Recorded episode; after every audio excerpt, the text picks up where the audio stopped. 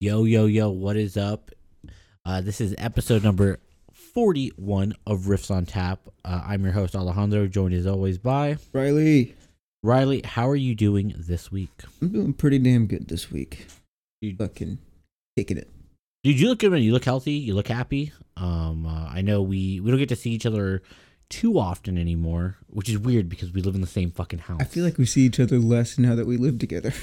Know, it is literally well, because I guess one of the things that does hurt is I I don't go out um as often. I tried to do my best going out last week, which I, I said I didn't. I wasn't going to go out. Went out every night. I think last week, Yeah. in some way, shape, or form. Um, but yeah, I always I was telling a friend about that who's coming to visit, and uh they were like, "Oh, like I'm really excited to you know to meet you as well as Brock." And I was like, well, good luck with that because you never know. Our schedules are so weird that we go weeks without seeing each other. Just, Literally. Yeah, it, it just is our work schedules. And uh, for me, I like to stay in my room a lot. Um, and so, yeah, there's sometimes we just don't see each other. Yeah. Yeah. But we're always there. Yeah. We're, we're always here. Yeah. Yeah. So if I ever needed to move a couch, I just have to knock on someone's door and be like, hey, let's go move a couch. Yeah. Um, but uh, no, man, this this week's been good. It's uh, uh, it feels like one of the first weeks back to normalcy. I feel like um, nothing too crazy going on. Uh, kind of getting getting into the the swing of things for the spring, going into the summertime. Uh, it's getting hot. It's getting hot around here, Very fucking hot and it sucks. dude. Yeah, I don't know if uh, I don't know what time you got up or got out to work, but it was like a hundred percent humidity today. Like it was sticky and nasty. Yeah, no, it was awful. I was outside all day, wetting my ass off because of that shit. Yeah, it was just like it was it was one of those days where normally like I like to stay pretty productive at work and like stay in stay in, from working in a specific area, stay there, work and do my thing. Today was one of those days where I'm like, I need some type of air current, wind or whatever. I just drove around. Drove around and was like, I just need to cool off. It's so fucking hot. It's so humid out there. So sticky. Um but yeah, I know summertime coming up and uh we're in a bit of a drought right now too. Uh Uh, It's a weird drought. yeah, because like we're getting precipitation, but it's like such a small amount, it's almost Yeah. non existent. Small and just very inconsistent. Yeah, so if you ask the average person, be like, oh, like, do you think we're in a drought right now? They'll probably go, no, like, you know, it rained the other day and it rained this day and whatever. And I was like, well, if you actually look at the numbers, it didn't actually rain. Yeah. Um, but yeah, we're like in the worst drought since like 2012. Like, it's real bad. It's real bad out there. Sounds about right. No, but we got some rain coming up, which will be nice. I'm not a huge fan of the rain, but I do understand its importance to uh, the environment and uh, just the ecosystem as a whole. Um, all right, I want to get into some music. Uh, what what have you been listening to this week? What's new for you? What's going on with you? So last Friday was a very good day for Texas country. Uh, really just country in general. There were some fucking phenomenal songs that dropped. Zach Bryan dropped a new song. It was a surprise release. He was just kind of, you know, put on Instagram. Uh, the song Late July is out from his new album. Comes out May 25th, I believe. Uh, and then he's dropping another song tomorrow. So very excited for that. Uh, Morgan Wallen dropped another great song, "Don't Think Jesus." Uh, guy Warren Zeiders' fantastic voice. Uh, yeah, just a lot of, a lot of great, uh, great releases from Texas country last Friday. Hopefully tomorrow as well. So we're get, kind of getting into that season where more people will start releasing albums and whatnot. Who did you say was uh, putting on a second single tomorrow? You said it was Zach Bryan. Zach Bryan, yes, is he gearing up for an album or anything? Yeah. Or okay, uh, May May twenty fifth. That comes out. Uh, very excited for it. I think he's released. It'll be his fifth single off of it. It's a thirty two song album. oh man, because that's kind of what he does. But so far, they've all been bangers. So I guess, and I, I don't, I don't think he's released the best yet. They're all great, but I, I think the best is yet to come. So I'm excited. I love Zach Bryan. a little bit of sidebar. I think kind of a good segue is the 32 tracks on an album. That's a lot. The, you know, A lot, yeah. y- You, know, you expect to see maybe 12, 10, 15 tracks on an album for the Even for like a double album, that's a lot. Yeah, and so um, I'm always in the boat of like I don't want to release too much. Like I'll release like my lead single, maybe the album title single type of deal, and be like, here's what to expect. But I want you guys to be excited and wait. Yeah. It's like when a movie has too many trailers, and it's like I feel like I've seen the whole movie. I don't like it when an artist puts out way too many singles off of an album. I'm like, all right, well half the album's already out. Like, what's left to expect on these four or five other tracks? Yeah. What are your thoughts on a lot of singles coming out for an album? I agree uh, for the most part with that. Um, I just think in this case it's a little different because of the fact that it is so many songs. So he can afford to he can release ten, uh, which would be an album for most people, and that's only a third of his. So uh, I think he's and it's really it's not him that's want he wants to release them, but it's just the fans begging for more. So he's like, all right, I'll put a little bit more out, kind of tease all a little bit up until May. Yeah, I I agree with you on that one. It, if you look just a percentage game, yeah, it's such a small percentage of the full album. Yeah. totally understandable. Five singles. I just uh, I brought it up because I have uh, some albums that I'm waiting for. Uh, one of them comes out next week from an artist called Whethan.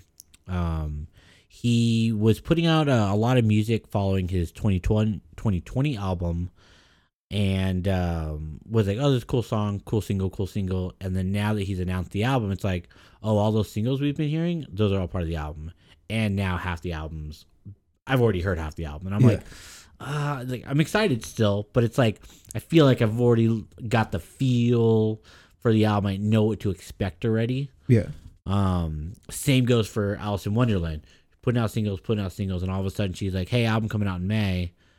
All these songs are on the album. Well, already heard half the album already, and so and now even like I'll listen to her her DJ sets, and I'll be like, uh, Apple Music, as we've talked about before, does a cool thing where if an artist isn't ready to release the name or artist of a track, they'll just put ID, the ID number one on the set list, and if they have multiple, they'll just number them off. I can already hear in her set list, they say, oh, ID number one. Is like, oh, that's probably this song based off of, you know, listening to you, like, the name matches up, like, that's probably this song. I'm Yeah. like, oh, cool, really excited for it. Kind of kind of pulling the curtain back on some of these albums where I'm like, I like, I, I do miss back in the day when you would, uh, I don't know if you did this at all, where you'd go to like Target or Walmart or whatever and pick up a CD and Yeah. be like, oh man, I, this is so and so. It's Eminem, 50 Cent, whatever. Oh, it was I always so exciting. Yeah. Cause it's like, oh man, new music from them. I love them. Yeah. And you listen to the album and it's like a big surprise. Like, oh, what songs are going to be on here and this and that. Um, music nowadays is really, there's just a lot of information. Yeah. And it's very like selfishly, obviously, like you want to hear as much of them as you can as soon as possible. So it's great to have someone release so much music, but then you get to the album and you're like, I probably should have waited, you know, worth the wait. I think that's what that whole program was about. Uh, just waiting for music. Um, but yeah, I, selfishly, you love to hear that. But I think in the grand scheme of things, it's probably better to either go in totally blind or maybe just with a sneak peek uh, that you know, kind of gets your blood going. Yeah. I definitely feel the other thing that plays into it is whether or not your album tends to be a collection of singles where it, it already is like there may not be a thematic core to the album. It may just be, hey, these are a bunch of songs I made during the pandemic and Yeah. uh, I'm putting them out as an album. And it's like, okay, cool. There's no theme to it. Every track is different. I get it. It's okay if there's a lot of singles that come off of that. But if your album has like an idea, it's a concept album, like there is a story to be told and everything, I'm like, whoa, give me one, maybe two tracks of that. But like, I want to experience a story. Yeah. Remember, it's like a movie. I just want you to tell me, cool, ambulance, we're going to have a crazy chase through LA. Yeah. Awesome. Don't give me any more information. You, I feel like I've already seen that fucking movie Yeah. like nine times. That's really all they needed to say. They just, you know, show Jake Gyllenhaal for a second and then be like, and then maybe an explosion and then cut. And then you're like, holy shit, that actually looks pretty good. Exactly, and just put Michael Bay's name right there, Yeah. and it's just like it's sold, um, which is crazy. I was listening to another podcast, and they were talking about ambulance, and uh, they were describing the movie, and I guess uh, Michael Bay was interviewed and uh, talking about the movie, and he was like, "Yeah, man, there's just some stuff that just we just filmed it and it just didn't look right, so we just fucking left it in. We couldn't do anything about it." Yeah. And I was like, "No one's gonna notice. No one's gonna care. It's it, people who are gonna go watch that movie, who are hyped for that movie, are just they just want action and explosions and guns."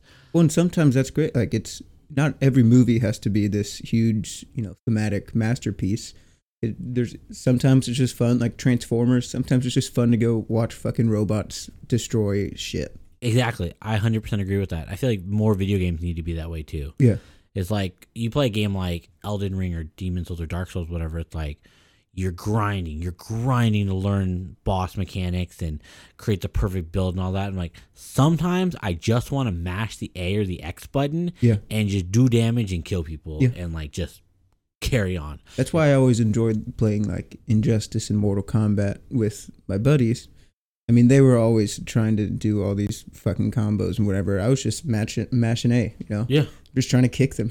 And I think that's the beauty of a game like Super Smash Bros., where you do not need to understand anything about the game or the controls. There's no Nope. combos in the game. You just press buttons and go. Yeah. If you want to be competitive with it, you can be like, well, it, it is cool when you do this move and then you do that move. Like it works sometimes. And you can kind of theory craft combos and strategy, but it does appeal to so much of a wider audience to be like, fuck the combos just press the A button, press the B button, and press a direction and have fun. Yeah. Um, but yeah, no, um, yes, I yeah, a lot of cool albums coming out. Um, super excited. One of them being yeah, the Weekend album, the Alison Wonderland album. But there is one album I want to talk about, an album I thought would never come out, and we finally got confirmation this week about it. Do you remember in the year what was it 2017? Calvin Harris released an album called Funk Wave Bounce Volume One. It had slide. Uh, let me actually let me pull the track list because I can never remember all like rollings on there. Slide. Vaguely remember. Um, it was one of his albums that it just was jam packed with um, stars, and uh, literally had like Snoop Dogg and Migos and Ariana Grande and uh, Pharrell, a whole bunch of just absolute bangers. So slide, heat stroke, rollin', feels.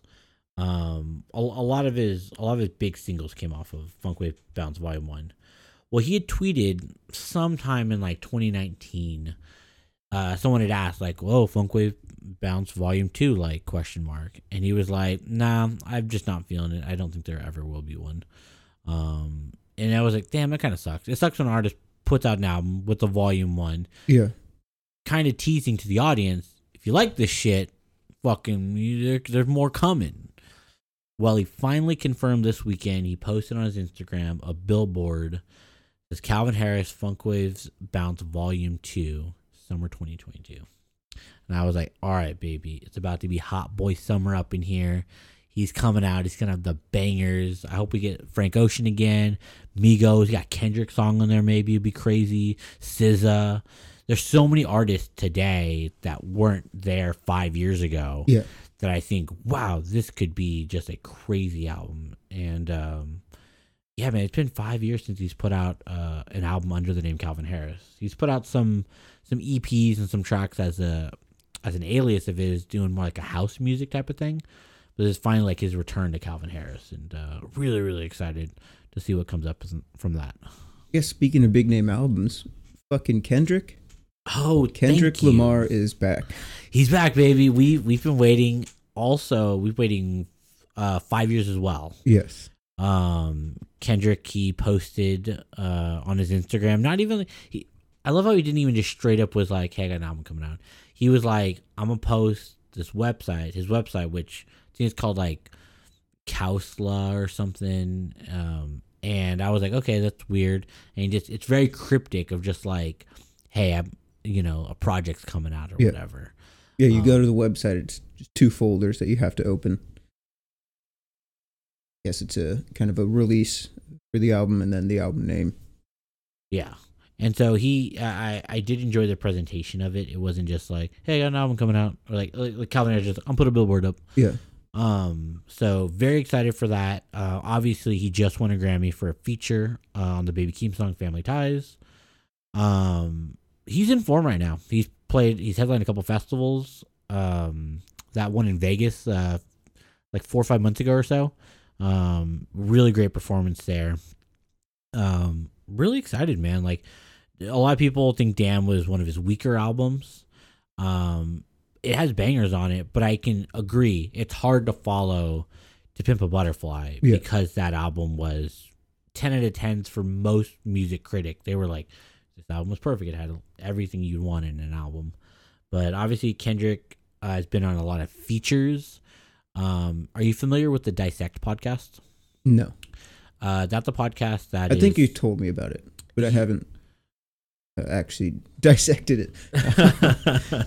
um, yeah, I brought it up a couple times. Um, and it's a podcast where the host goes and analyzes different albums and, and such and such, um, track by track. And um, he put out a great TikTok of just showing like the level of detail Kendrick can put into a verse.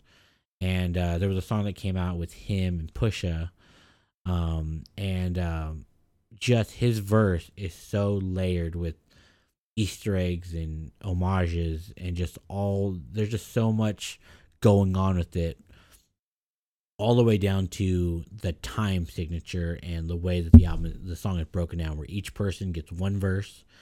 Exactly half of the song goes to each person and just all the numbered games and the references. Kendrick just is on another level with his references and his writing. Yeah.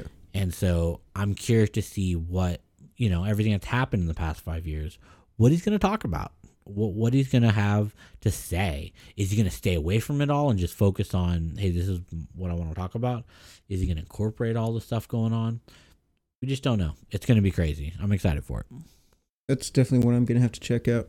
Not a big rap person, but I respect the greats. He, I think, is certainly becoming one of the greats. So No, hundred percent, man. Uh, it was cool seeing him at the uh, Super Bowl as well. Um, kind of weird to see Fifty there. Wasn't expecting him to be the surprise guest.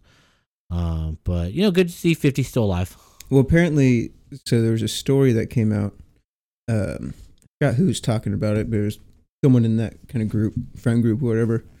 And uh, Eminem had said that he's he wouldn't perform at the halftime show if uh, Fifty didn't perform. So Ah, Yeah. okay. Well, Fifty is his protege, you know, and so I totally understand that. It's nice to have um, Dre, Eminem, and Fifty all there. It just makes sense. They they have that connection. The weird like grandfather father son type of thing. Yeah. Um, but um, no, yeah, it was, it was a great it was a great halftime performance. It was good to get a little taste of old school rap and new school rap in there. Yeah. Um. yeah, I think it was. I would- argue it's probably the best one we've had. Can't remember the last like real good one that we've had. uh, Coldplay, Uh, Coldplay. Oh probably. Bruno Mars, I guess. Um, Bruno Mars is really good. Yeah, I really like that one. Uh, obviously, I was not a fan of the Lady Gaga one. Her antics and shenanigans uh, arguably cost the Atlanta Falcons Super Bowl. Yeah, You know, uh, it's debated. It's He cursed debated. Uh, but these new these new overtime rules finally. I don't know if we had talked about them or not, but finally we're getting some new overtime rules in the NFL, and Yeah. maybe it'll make it just it's just fair. for playoffs. But each team is going to have a possession, which is going to be nice. Uh, well, I guess it's a trial, sort of, and then maybe they'll take that into the regular season. I think they should. I hate when games end in ties. This isn't soccer. It's football. American football. This is football, not football. Yeah. Football Americano. um, no, I think regular season games. It's weird with ties. I get it, but like, hey man, fucking, if you really don't want ties, fucking change your rules consistently across the board. Then, um, but clearly the NFL is content with ties. I guess they're okay with it, or else they would have made a change by now. Well, you'd think it. You would think it br- would bring in more money to have these intense overtime thriller games like the NBA has, where you go into fucking five overtimes or whatever. You'd think it would draw more people in to watch. I wonder if, uh, and this is going to get way too specific, so stop me if it, if it does. So you've obviously been to sporting events before. Yes. there always comes a point in the game where concessions stop. They don't sell beer anymore, Yes. whatever. If a game goes into overtime, you got to reopen the concessions, right? Like people are going to want another beer. I think you should keep them open all game, anyways. But Yeah, I think like they need to like move it back a bit closer to be like, all right, last 2 minutes of the game. All right, let's start closing up shop. Yeah. You know, we don't want people buying beer on the way out. But like I feel like more sales, man. You can Honestly. make so much more money on a 15 minute overtime. Um, we're just like having I don't know. There's there's so much to talk about with in terms of NFL overtime. There's a lot of problems with it. A lot of things you could do. Um, but yeah, I'm excited that the playoffs at least have uh, some new rules. We saw just this last playoff. We talked about it a lot. So many overtime games, so many crazy games Yeah. where these new rules I think really could um, help kind of shape how we move forward with football. I think it'll at least help those fucking fans. Uh, I'm, I don't know who's the latest victim of it. The Bills, I guess. Yeah, Yeah. it'd be the Bills. It'll help those ease those fans' minds now. Where you know if you lose the game, now it's your fault. You got Yeah. a chance to score, and you didn't. No, exactly. Obviously, we've talked about before. Uh, big fans of college playoff system. It's Oh, yeah. just absolute shootout, and uh, obviously you have to make adjustments because kickers are so much stronger in the NFL. Just move it, move it back ten yards. Yeah, go. I think they start at the twenty-five, start at the thirty-five or the forty, and then at least you have a little ways to go before you're in a comfortable field goal range. yeah, Uh, but yeah, no, that's the most exciting way to do it. hundred percent. Because like that's what everyone wants. Everyone wants a fucking shootout. Yeah. It's why like in soccer, most most non soccer fans get excited for penalty kicks because it's the absolute shootout. It is you know back and forth Yeah. action. Um, and so I think bringing that into the NFL could really boost ratings in terms of like, uh, or at least get retention a little bit better. Because you get close to the end of the game, if it's a blowout, you're gonna lose. You're gonna lose people. Yeah. But overtime, it's like whoa, whoa, whoa. Not only is it overtime, but like stay to the end, it could get fucking crazy, crazy. Um, I'm just, I, don't know, I feel like sports in general are just sort of dying.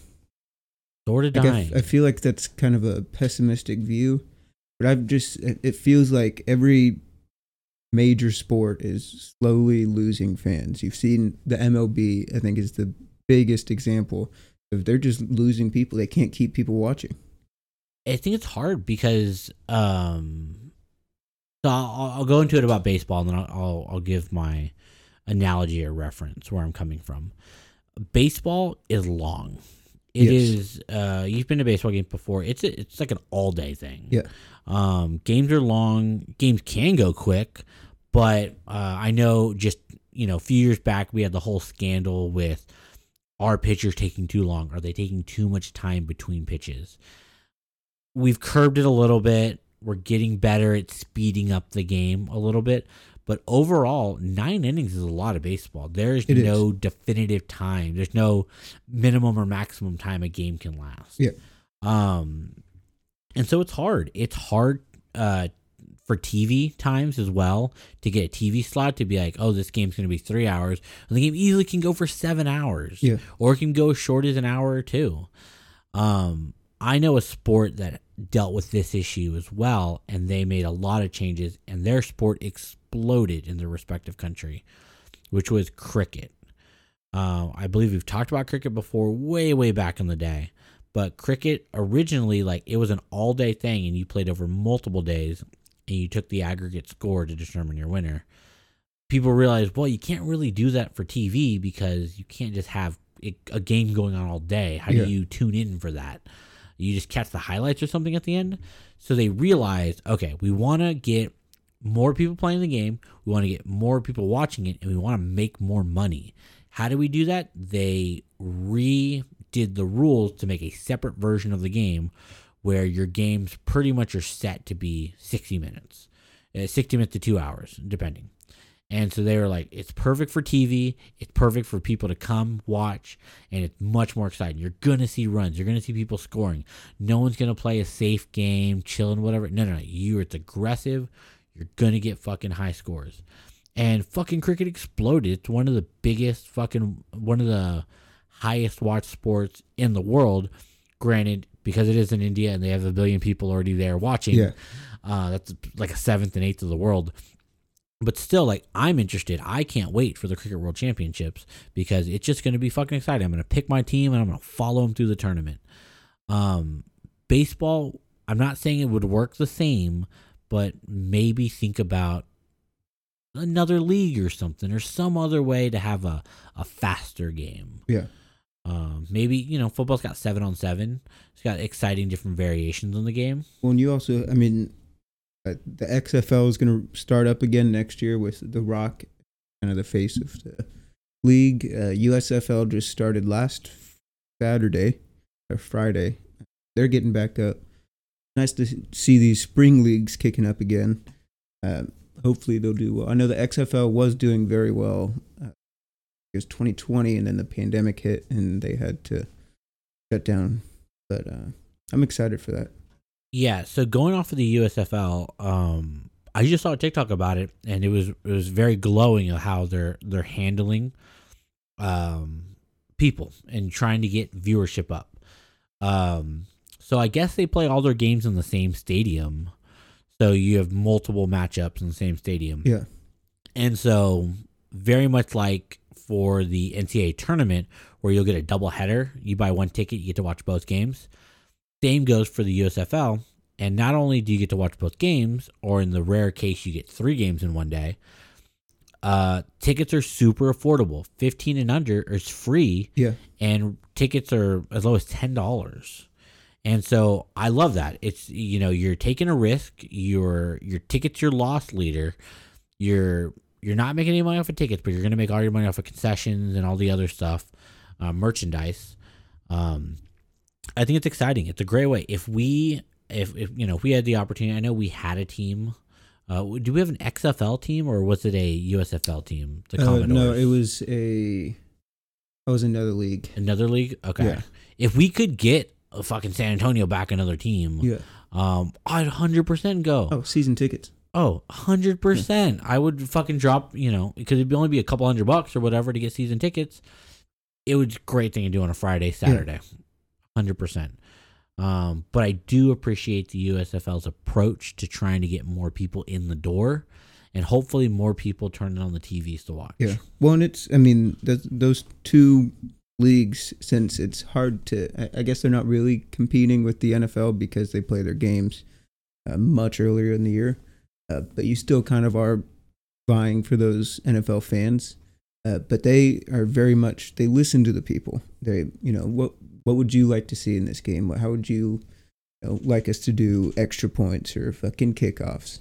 They listen to their fans, so that's I think a great way to. Okay, well, you know, they take advice from us. You know, if they hear a good idea, they're gonna try to implement it. No, yeah, that's a fantastic way to look at it and uh, a way to go about it. There is another league, right? If I'm if I'm correct, there's a fan controlled league as well.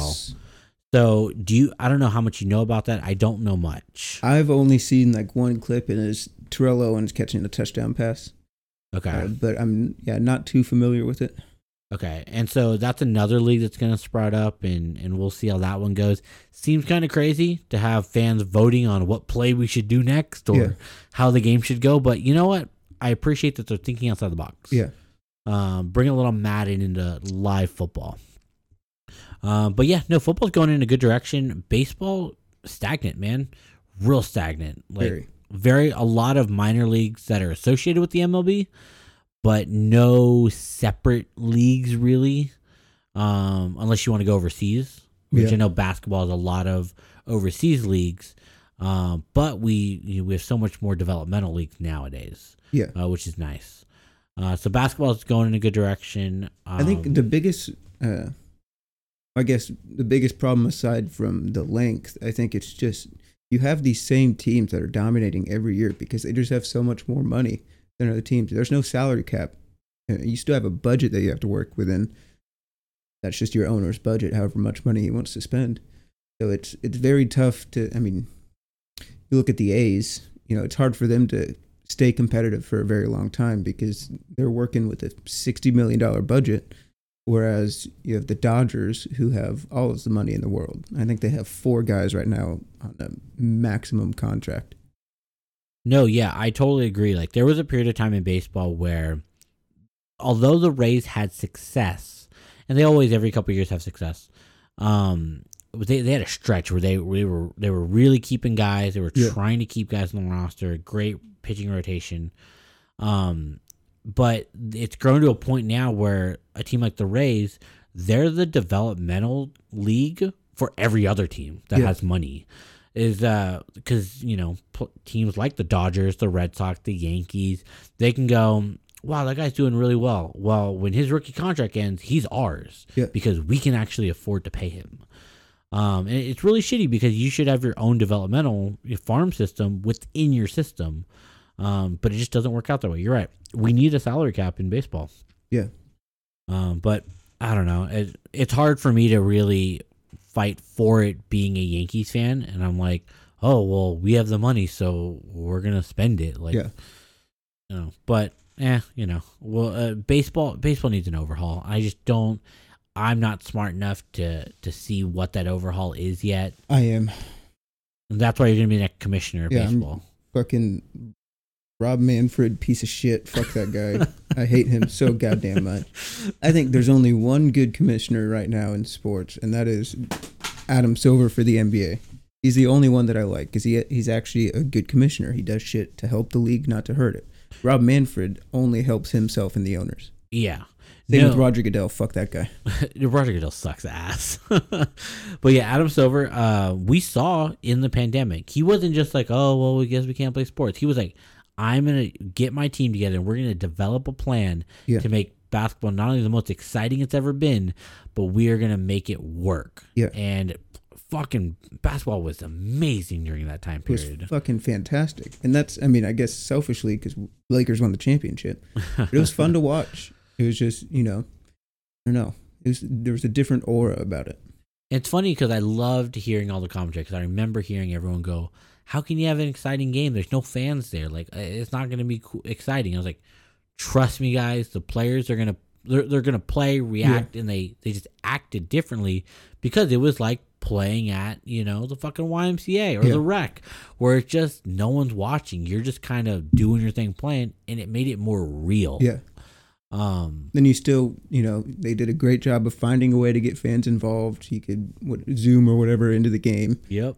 Uh, so yeah, they that was they did a fantastic job with that situation. Yeah, and so as compared to baseball, where they were like, "Oh well, maybe we'll have all of our games here."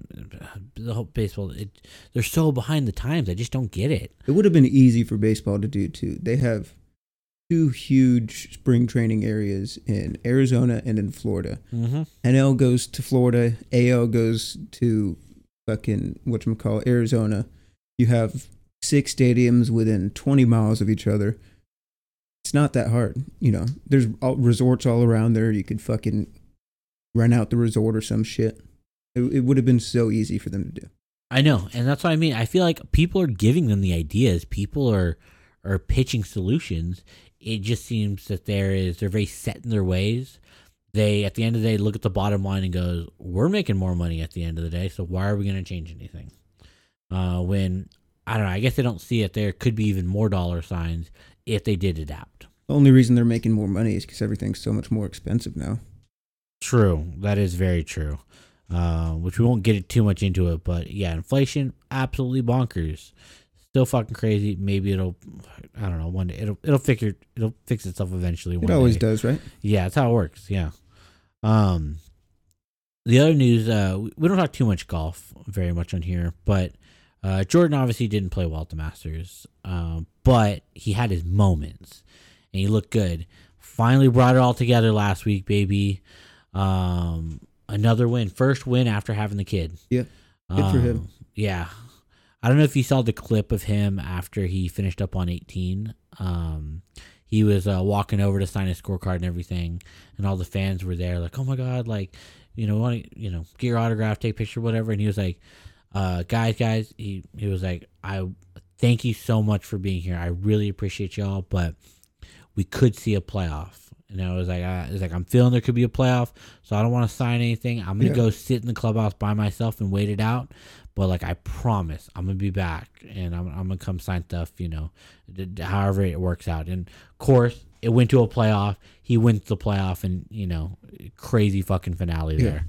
Uh, but just good guy Jordan. He did go back and sign all those and Oh, yeah. everything. What's great, I mean, I feel like there's a lot of the like a lot of the top golfers. I feel like they're very uh, very good to their fans. They realize, you know, how far their fans have helped them get. Yeah. So you see those guys like Jordan and Justin Thomas. They like to thank their and uh, Phil too. Phil's, you know, guess we can't talk too much about him, but uh, he was always, you know, great to the fans and whatnot. So it's it's great to see those guys win. No, yeah, it, it the one thing is so we've talked about before. I'm a big Tiger fan. I love Tiger. I think Tiger makes golf better. Tiger is the reason why golf was able to push itself onto TV and be like a, a big thing people were tuning in for. But Tiger isn't always the best with fans. Well, it, just not the best in person. Yeah, he he's he's very closed off and um we he's opened up more over the years, but I would love to see as he gets up in age to to just accept like, hey man, we're we're kind of at the end of the run here Yeah. in terms of winning major championships. Let's just have a little more fun. Let's have a little bit more fun. Be a little more interactive with the fans, and I think overall for the next generation, that's going to be a good look for you. Very. And I think it's Yeah. going to turn a lot of people to go, you know, maybe maybe I will play some golf. You know, get the young kids more excited about it. Yeah. Um. Uh. But I am happy, like you said, like Justin Thomas and Jordan, all the younger guys are, are very appreciative of their fans, which is good because it just grows the game. Just Yeah. grows the game. I mean, I I never got the. I don't, you know, someone that famous, whatever. I don't understand why you'd be standoffish to those fans. I mean, they they came, they paid to watch you. They've been following you your whole fucking life, and you're just gonna. No, I'm not gonna sign autographs. he so one thing so i've seen that personality in a lot of different sports and competitive um competitions you can call it. One player that i remember interacting with multiple times was uh in super smash brothers melee. One the number one player in the world. He's by far the best. Um on stream he's very thankful for his fans communicates with them very well but in person, he's a whole fucking other guy. Like I remember meeting him. Just he was w- just walking around with his team, and I went up to him. I was like, "Hey man, big fan. I'm a sub to your Twitch channel." And he's and um, he was like, "Oh, cool man, you're a sub. Awesome." Before I said that, he was like, "Who the fuck are you? Like, why why would you come up to me?" Yeah. Which is weird because like you're walking around, you know people are gonna recognize you're wearing your jersey. Like you think he would just any fan, no matter if they're a sub or not, would you know be like, "Oh, cool, thanks so much for supporting me." But even I remember I sat next to him as we were watching the the grand finals for another game, and he was just so locked in and focused. Like he wouldn't talk to anyone, he wouldn't look at his phone. He was just like focused on like his game plan, and uh, it was just crazy to see like that level of like focus. And Tiger gets that way. Tiger's just at a level of focus where the whole world doesn't exist. Yeah. It's the golf course and him, and that's it. That's all that exists.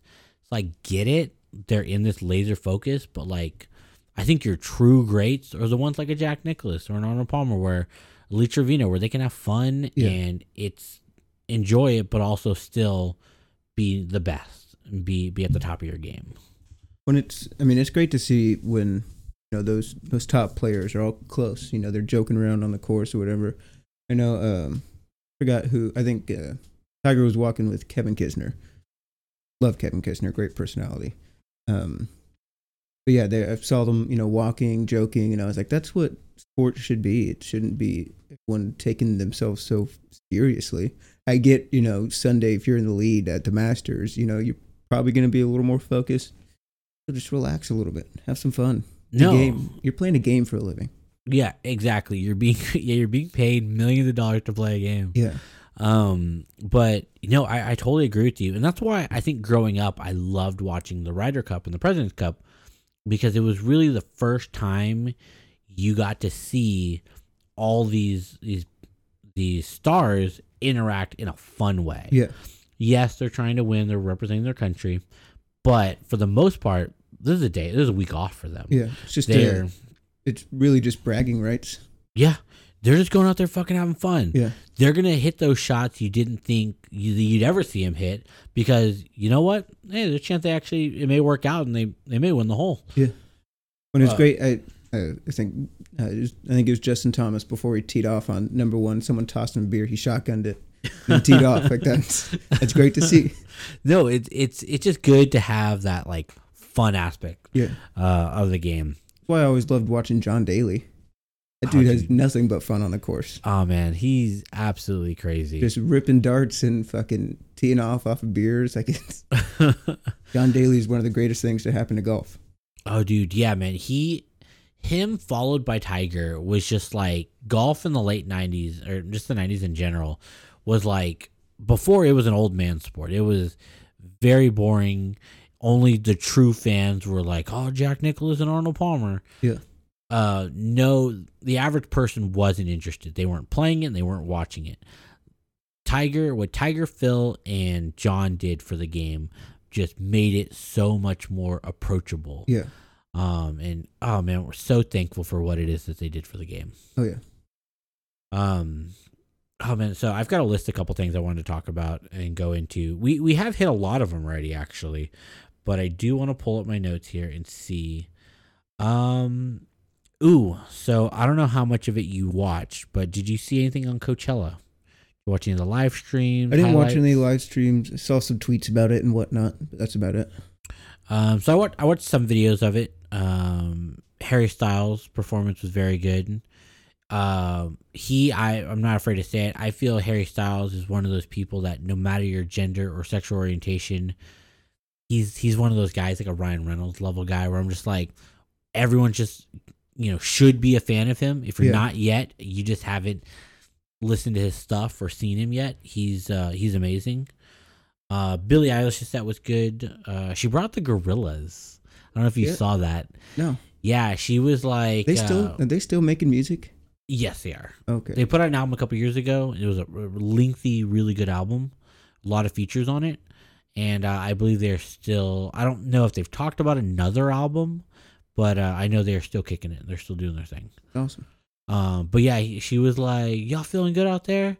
Yeah, I'm feeling pretty good out here too." And then fucking they started playing "Feel Good," and I was like, it, it was cool to have the Gorillaz out there. It was it was a weird like person to bring out, especially for Billie. Yeah. Um, very very different genres. Um, Swedish House Mafia, they because Kanye backed out. Um, they and the Weeknd they it was it was Swedish House Mafia across the weekend. So I thought, oh, they have a lot of songs together. The Weeknd's been featured on many songs uh, by artists of a similar caliber to Swedish House Mafia. They're gonna play a lot of the songs together. Swedish House Mafia will throw in some of their popular songs. It was gonna be a thing. Didn't end up working out that way. You know, uh, Swedish House Mafia, they're a trio DJs and producers. Went out, played some songs, did their thing. Then the Weeknd came out, and that was it.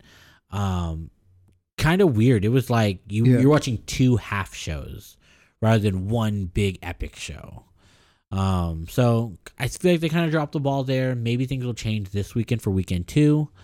Um, but um, on the topic of that, Swedish House Mafia did just put out their first album in like seven, eight years. Uh, they got back together for an album. Uh, really, really good album. I would highly suggest. There's two songs on there I think you may enjoy.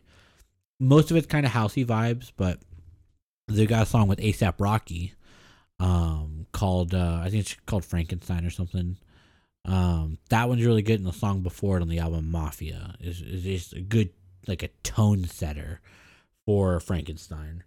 Um, See, ASAP Rocky just got arrested. and that was the thing I was going to lead into. He got arrested for a potential uh, involved in a It's- shooting. Yeah. Um, Aggra- aggra- aggravated assault, I think, is the charge. yeah, and so that's why I had that written down in my notes as well. I was going to lead right into that. Yeah. Um, Well, I saw because I was on Snap. Snapchat has like the you know random shit on there, and it says I saw I don't know something about pregnant Rihanna. And it was like, oh, she's hot, and then said before Rocky's arrest, and I was like, arrest? what the fuck is this shit?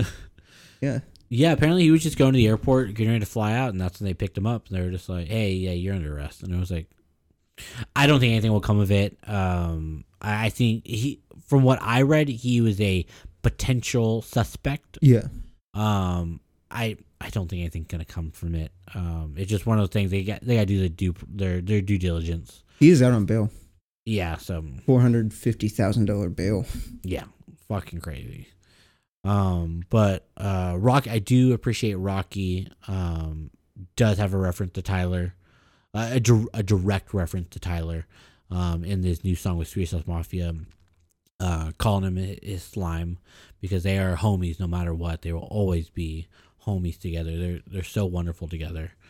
Um, I'm hoping to see some ASAP Rocky, Tyler Creator, some some stuff in the future, but um, we're I guess we'll have to wait and see. There is a feature, two people are uh, a feature coming up that is very interesting.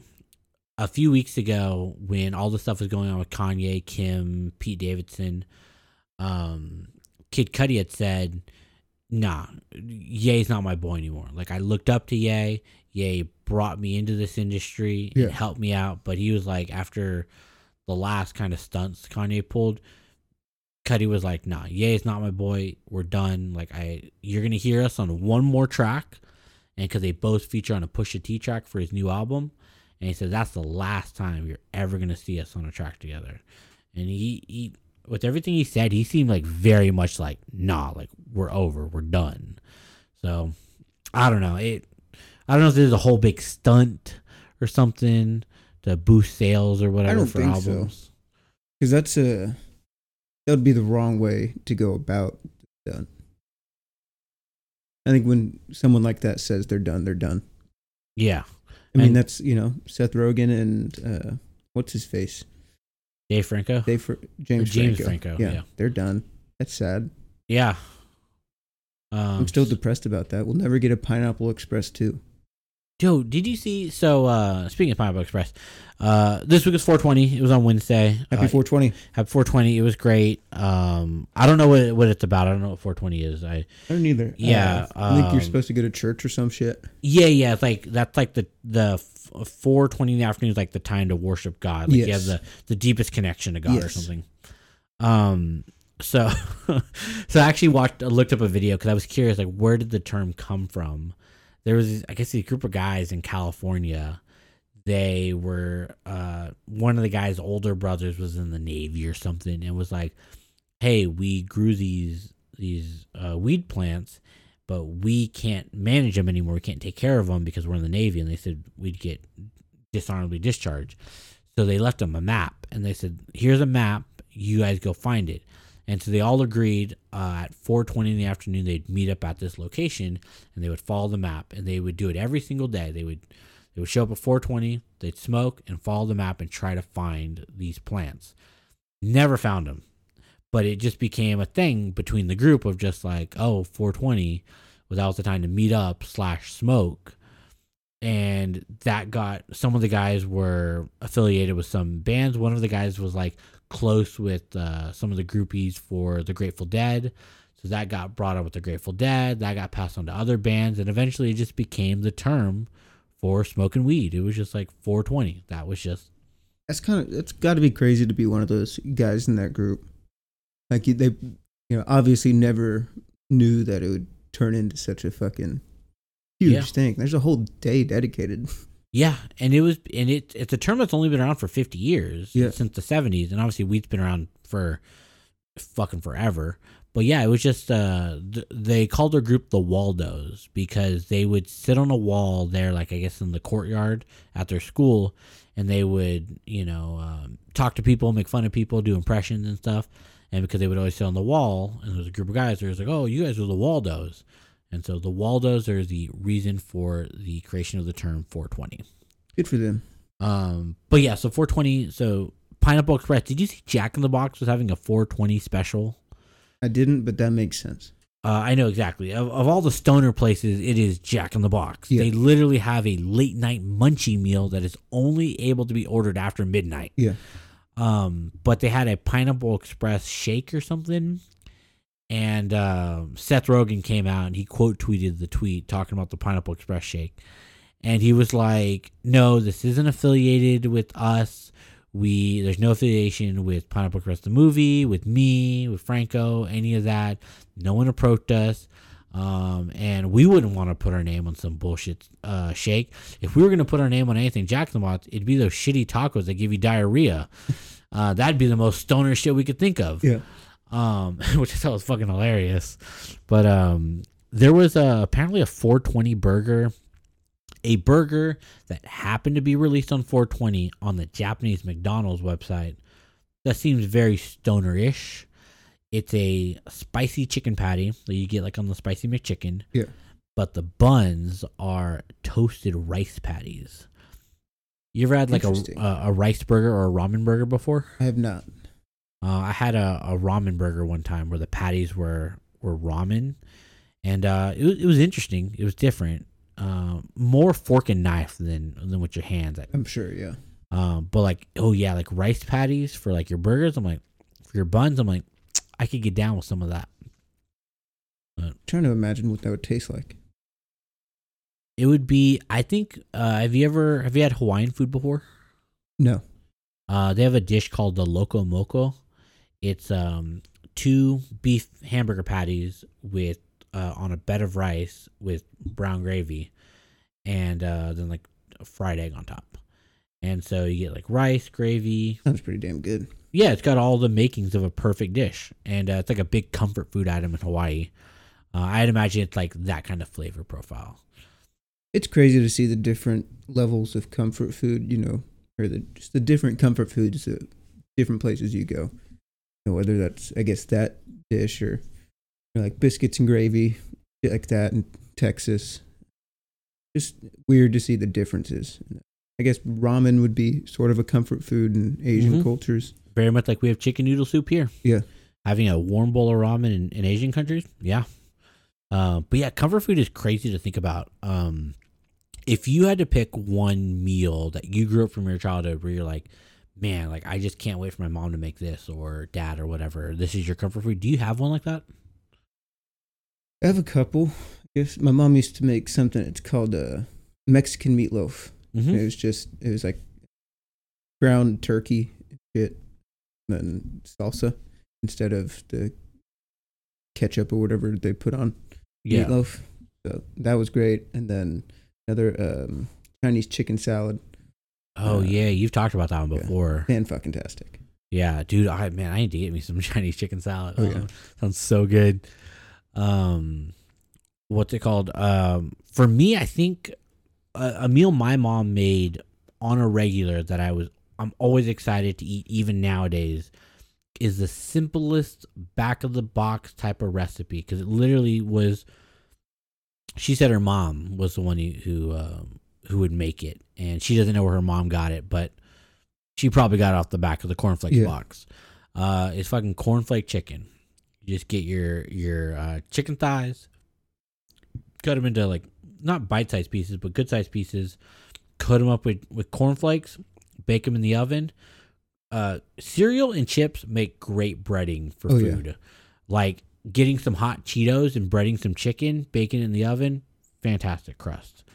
Uh, Doritos, goldfish. I've done goldfish before, uh, but cornflakes. Yep, crushed up cornflakes for your breading, and that's that's a go to comfort food for me. Sounds really good. Yeah. Um. But yeah. It was always great. Like waking up in the morning, my mom would have French toast made for me. That was fucking great. Oh man, that's so lit. Yeah. We. I don't know. For us, like, because we. Um. I don't know. I felt like when I was going to school, the time between waking up and getting to school was so small. Like it, you'd have to wake up super early. But have you ever noticed, like in movies and TV shows, it feels like they have it's like bright, like the sun's way up in Yeah. the sky by the time they're like having breakfast. I'm like, shouldn't y'all be at school Yeah, already? And then they're, it, you know, they take all the time in the world, like an hour to eat fucking breakfast. I never had that. I would wake up 30 minutes before I was supposed to be at school. Yeah. Fucking rushing to get my lun- uh, my breakfast in, trying to get my lunch together, and just sprinting out the door, showing up to school right when the bell rings. Yeah, exactly. And I'm just like, the, the only thing I can like say, and the reason why it may feel that way on movies and TV is I every time I go to Arizona, it always feels like it's so bright so early Yeah. that it could be six o'clock and it's it's like full sun. So maybe all these movies are just filmed in California where it's even further west to where the sun just comes up crazy early. Um, or our perception of time is just really off in these movies. It just it feels like they get out of school and it's still also bright as fuck. I think it's a combination of both. yeah, like I remember, you know, I get during daylight savings, you know, you get out of school at four o'clock and it's dark outside. Yeah. And so, yeah, I I think the movie I always point to is Sky High. I know that's a very random movie, but I Such a just, great movie though. it's a great movie. I know we never got a Sky High too, um, but I remember just them waking up for that the in that opening scene or whatever, and it's bright as fuck outside, and they're going to school, and it's the sun is very close to getting to a top at the at the highest point. I'm like, "What- what is going on over here? Why is it so bright out here? I guess now that I'm thinking about it, Ferris Bueller's day off too. He wakes up, it's fucking bright as shit, and he's Yeah. just calling into school. Exactly. I'm like fucking 8 a.m. Yeah. Like that. I was two hours ago, my guy. Yeah. You're late. Um, but yeah, I would say to anyone listening, go just watch some older movies and just that are like have a school setting, and just be aware at how bright it is. Caddyshack. Yeah. When they're all getting ready in the morning. Fuck. You just Yeah. ruined movies. Dude, I'm telling you. And so this is why. Okay, so uh, we don't have a ton of time left, but I, I do want to get into this because it just came to my mind. Certain movies obviously have a certain color to them. If a movie is, That's a little racist, but hear me out on this one. So there are certain movies where the lighting is done to where it's true lighting. yeah. It is just that is how the scene would look if you were not looking through a camera lens but looking through your eyes. There are certain movies where they put the filter over the camera lens.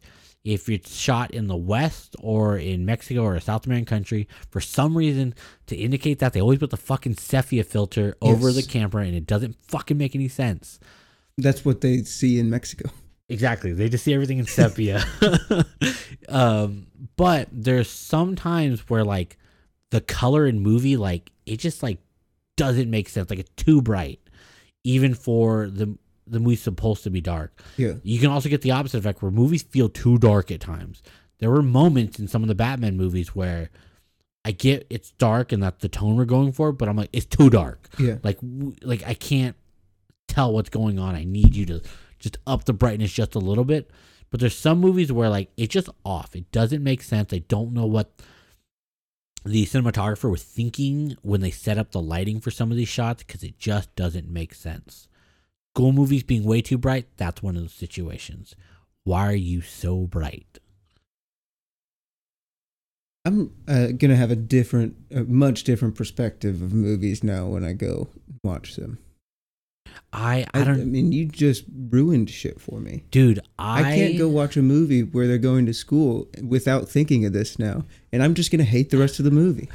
Bro, I the amount of times that I watch something and the tiniest detail will completely take me out of a movie, I I have to like keep it to myself because of that situation sometimes. Where like I'll see something and like it'll be so specific and I'll be like it actually doesn't make any sense. Those two streets actually don't connect Yeah, because I know the city and be like, yeah, this doesn't make any sense. None of this movie makes any sense anymore.